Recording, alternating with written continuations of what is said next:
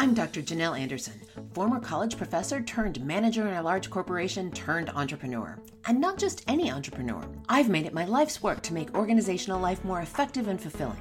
So, welcome to Working Conversations, the podcast where we digest and translate research and ideas on workplace dynamics and serve up to you the most interesting and actionable strategies to make your workplace conversations and your relationships more effective, productive, and influential.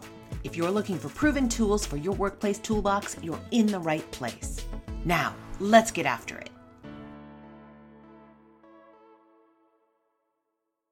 Hello, and welcome to another episode of the Working Conversations podcast, where we talk all things leadership, business communication, and trends in organizational life. I'm your host, Dr. Janel Anderson.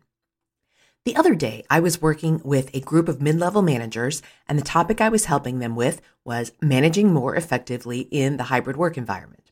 One of the things that I do in a session like that is to set the stage with Everett Rogers' theory on the diffusion of innovation. It was developed in the 1960s and has really held the test of time in terms of its explanatory power in helping us understand why some people more readily adopt new ideas, processes, and technology. The categories in brief are innovators, the 2.5% who are the very, very first to adopt something, early adopters, that second group to use the new thing, the early majority, which accounts for about a third of the population, and then the late majority, which accounts for another third of the population, and finally the laggards, approximately 16% of the population, who are the last to get on board with something new. When working with managers, I find this to be a helpful framework for understanding why their staff get on board with new ideas and technologies at different rates. Later on in the course, when we were discussing entirely different topics, someone asked me if I had an opinion on why their senior leaders were slow to embrace a long term hybrid work arrangement and were instead working on a return to office program. As they explained, and as I knew from working with their organization, their senior leaders were working diligently to try to get staff to come back into the office on a full time or mostly full time schedule. Senior leaders were frustrated with the resistance they were being met with. The mid level managers felt like their senior leaders were out of touch with the times. Could I explain this? They asked, because they were at their wits' end. So I flipped back to slide number three, which displayed Everett Rogers' diffusion of innovation bell curve, clearly labeled with the innovators, the early adopters, the early majority, the late majority, and the laggards.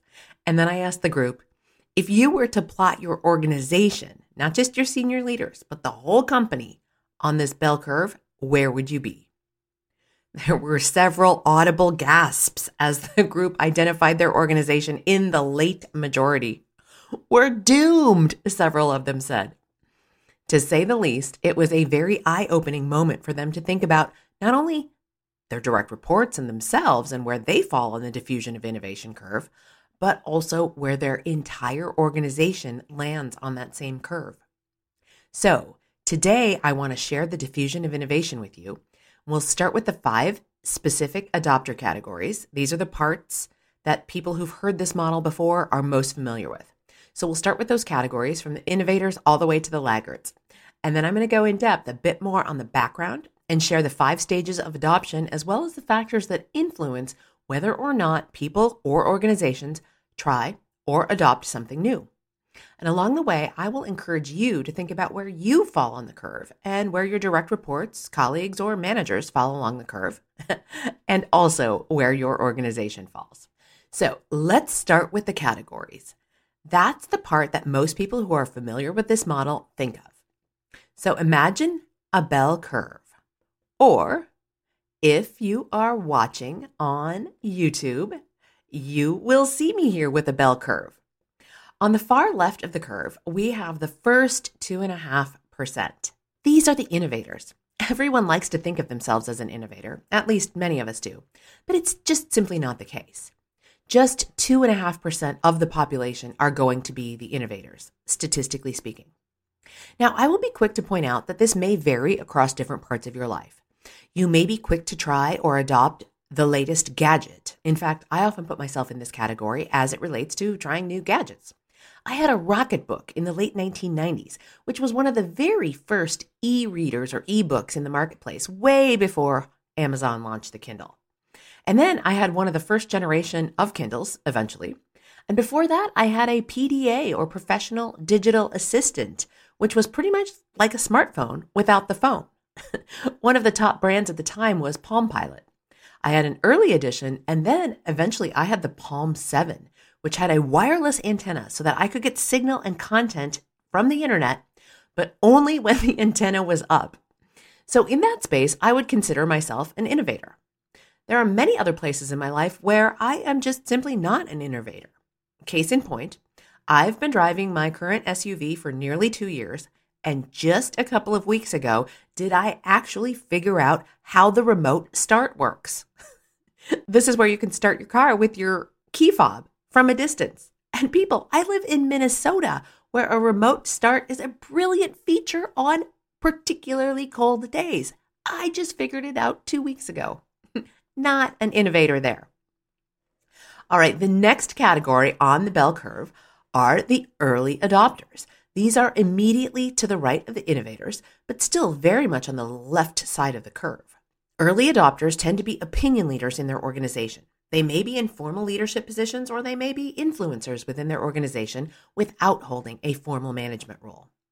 Other people tend to respect them and seek out their advice. Early adopters turn out to represent about 13.5% of the population. When a new technology or process is being rolled out, this group has already seen and felt the problem that the new technology or process addresses, and they are excited to embrace it. They don't need any training or convincing typically. You can count on them to spread the word and try to influence others to use the technology or try the process themselves. Now, the third group on the bell curve is the early majority. This group accounts for about 34% of the population, just over a third, and they will only adopt a new technology after they've seen evidence of the innovation's effectiveness. While they don't need a lot of convincing, they do need some evidence and a bit of training.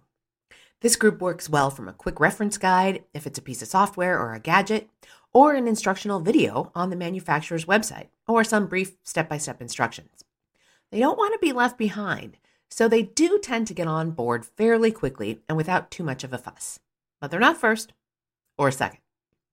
The fourth group on the bell curve, and here you'll notice we have certainly hit the apex of the curve and we're starting to go down the backside of the curve. This group is known as the late majority, and they also account for about 34% of the population.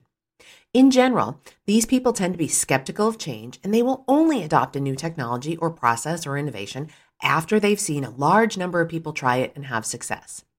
Strategies to appeal to this group and to help them get on board include sharing data on how many other people are already using it. Success stories are also extremely helpful with this group. The final group on the far slope of the right hand side of the curve are the laggards. They account for about 16% of the population, and they are the hardest to convince to try to get them to use the new technology, idea, process, or innovation. They are bound by tradition and they do not tend to like change.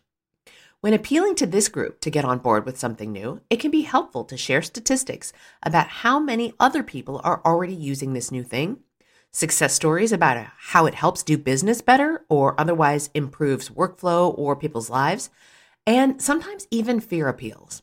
And what I mean by fear appeals is something like the old system is going away, so you have to learn the new system. Pressure from those in other groups, especially the late majority, will help the laggards get on board also. Overall, as we move toward the right side of the bell curve, and it's harder to persuade people to get them to try or adopt something new, I regularly recommend pairing a person who is a late majority adopter with an early majority adopter and having them use the new thing in a non threatening situation. Likewise, I recommend having a laggard paired with somebody who is in the late majority who has already adopted the new technology or the idea and have them work together again in a non threatening situation. A good example of this would be if I'm trying to get my team to use the whiteboard tool on Zoom or Microsoft Teams or whatever platform I'm using, and I have some late majority or laggards in the group, I would pair them with a partner who is in the group immediately to the left of them So a laggard with the late majority or a late majority with someone in the early majority.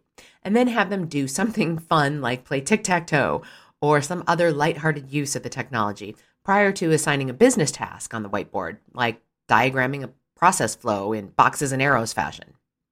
So that's the part of the diffusion of innovation theory that is the most widely used and remembered. This episode is made possible by Instacart. If you haven't already started using Instacart, now is the time, my friend. Now, I'm the first one to say that I actually enjoy a trip to the grocery store. I really do. But you know what I like doing even better? Making this podcast. When I was deep in the development of this podcast, outlining and recording the first few episodes, my kids reminded me that they needed to eat. Instacart to the rescue. In absolutely record time, Magnolia, my Instacart shopper that day, delivered chicken nuggets, milk, avocados, fresh berries, and a host of other groceries we needed. When life gets busy, or when you just want to feel like royalty and have someone do it for you, there's Instacart. Get $10 off your first order when you sign up at workingconversations.com forward slash Instacart. Now, back to the show. Now, there are a few more components that I'd like to share with you as well. So, in addition to those five categories of adopters, the diffusion of innovation also proposes that adopting new ideas occurs in stages. These stages are useful for thinking about a variety of contexts, certainly in terms of adopting new technologies and tools at work, but also more broadly speaking about getting yourself on board with anything new in your life. Whether that be starting a new habit like drinking more water or making a decision to get a pet or move to a new house. Let's look at the stages and then you can best decide how they apply to your work and life. Stage one knowledge. This is the stage when you first learn that an innovation or a need to change exists. This could be that you first learned about a new gadget, maybe something that was just launched at the Consumer Electronics Show or CES. You heard about it in a media report and you're curious to learn more. But for now, you know that it exists. Then you're going to go online and research it to find all about all of its features and benefits and how much it costs and so forth. Stage two, persuasion. In this stage, people become even more interested in the innovation and they seek out even more information about it. This is, again, where you go online and research all of its features and benefits, how much it costs, and so forth. If it was a device or a gadget that was launched at the Consumer Electronics Show or CES, you might also seek out news stories about the device. You might be asking around to see if any of your friends or associates have ever heard of it or started using it, and you're essentially convincing yourself to try it or not based on your additional research. Stage three, decision. In this stage, you're making a decision to either try the new thing out or not. You're thinking about the various benefits that you've learned in your research, and you're weighing that against the costs. Sometimes these costs are financial, as in how much does the gadget cost, and other times the costs are time or other resources needed to optimize the use of the gadget. Stage four, implementation. In the previous stage, if you decided to try the new device or gadget and you purchased it or downloaded it or whatever you needed to do to acquire it, it is in this stage that the innovation is actually being used. You can think of this as a trial period. The manufacturer might have a 30 day window in which you can get a no questions asked return. Or maybe you're in a free seven day trial period with some new software. During this implementation phase, you are experimenting with the new innovation to ensure that it is useful and worth the cost, whether that cost is financial, time, or some other resource. And stage five, confirmation. After implementation, when you've been using the new innovation for a period of time, you then either commit to adopting the innovation or commit to discontinuing its use. So that's the final stage, confirmation. Now, in addition to the bell curve and these five stages of adoption, which again are knowledge, persuasion, decision, implementation, and confirmation.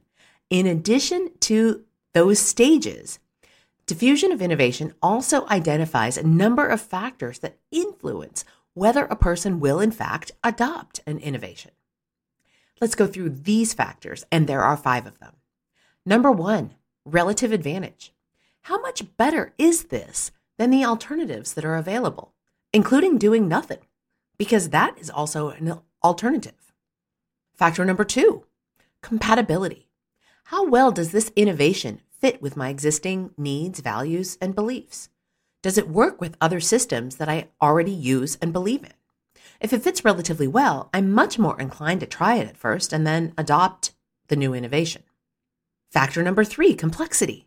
How difficult or easy is it to use this innovation?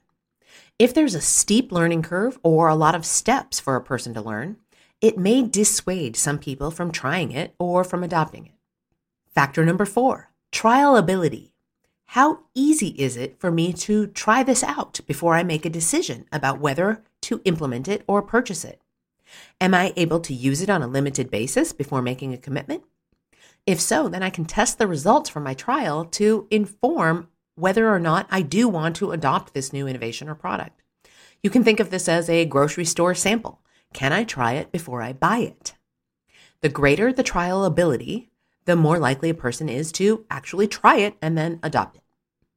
And factor number five, observability. This is the extent to which someone who's considering adopting this new technology can observe others having success with it.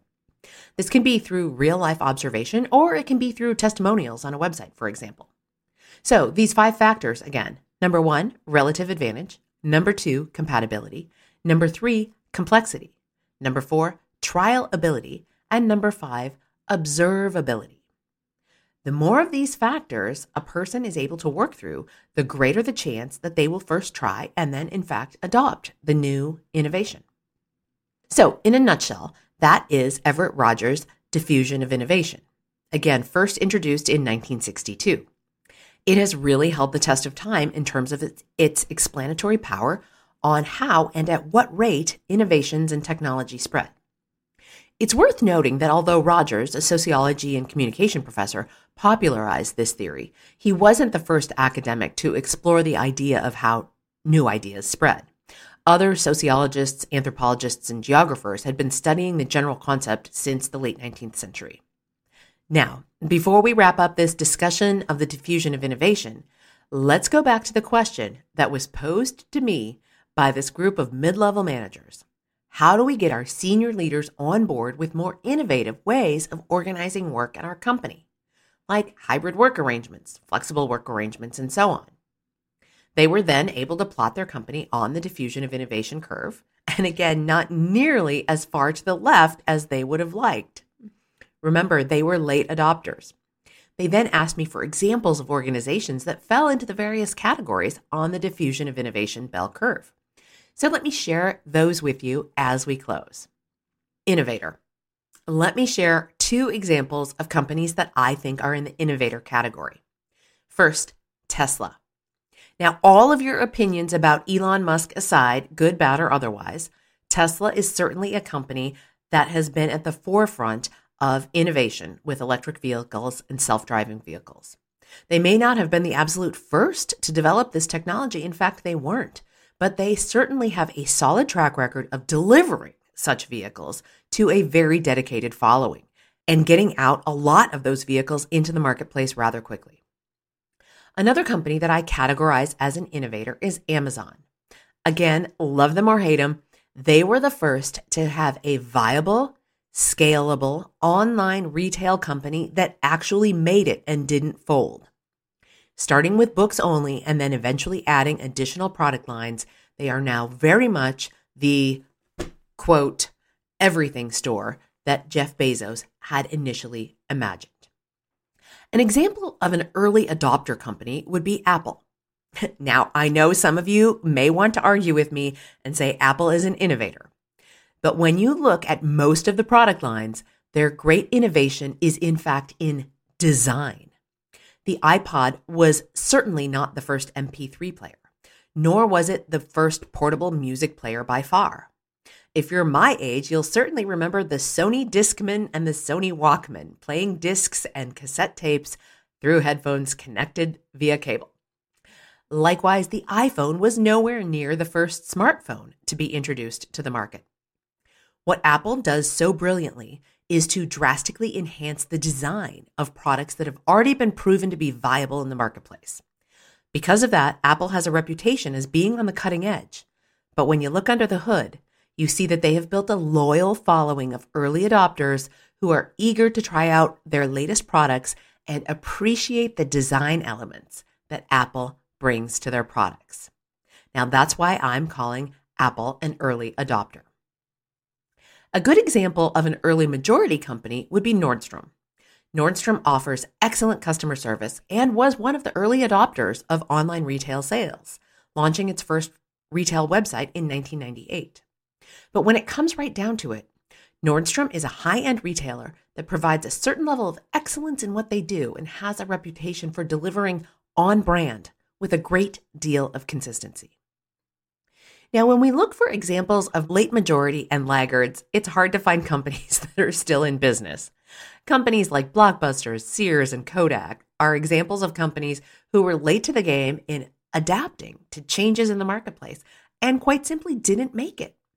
There are also many other organizations who may th- be thought of as late majority and laggards who are still in business, but tend to be dead last when it comes to changing with the times. These organizations may be publicly funded and are concerned about being good stewards of public dollars and don't want to change too quickly, and they don't want to do something based on a fad. They could also be organizations who are run by people who are conservative in their thinking. And I don't mean that in a political sense. I mean that in more of averse to risk taking. With good business sense, even an organization that is highly averse to risk and very slow to change is not necessarily doomed to fail. However, such organizations do need to have incredibly talented leadership in order to profitably run a risk averse business in turbulent times. So, how about you? Where do you fall on the diffusion of innovation curve? Hit me up on social media and let me know. Are you an innovator? In the top 2.5% of people who are not only ready to try, but also adapt and adopt something new. Are you an early adopter? That next 13.5% of people who are quick to try something new, but not quite first? Are you in the early majority, looking for evidence from those who have already tried the new innovation? Or are you in the late majority, looking for lots and lots of evidence and needing some encouragement before trying that new innovation?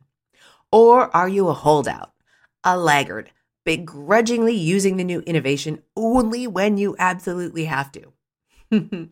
Again, drop me a line on social media. Instagram's a great place to find me, or here in the comments on YouTube if that's where you're watching. All right. If you enjoy this content and you're watching on YouTube, make sure you hit the subscribe button and knock that little bell so that you get notified every time there's a new episode out. I'm also starting to make some other videos on YouTube as well. So even if you're listening on a podcast player, you'll want to head over to YouTube and subscribe so that you don't miss a thing. Wherever you're listening or watching, please leave me a review. It helps other listeners find me, and it just plain old makes me feel good. Until next time, my friends, be well. Thanks so much for listening. If you like what you're hearing on the podcast, head on over to Stitcher, Apple Podcasts, or wherever you get your podcasts and give us five stars and a quick review. It really makes a difference and it keeps us bringing you valuable content that you can put into play in your life. I'm Dr. Janel Anderson, and this is Working Conversations.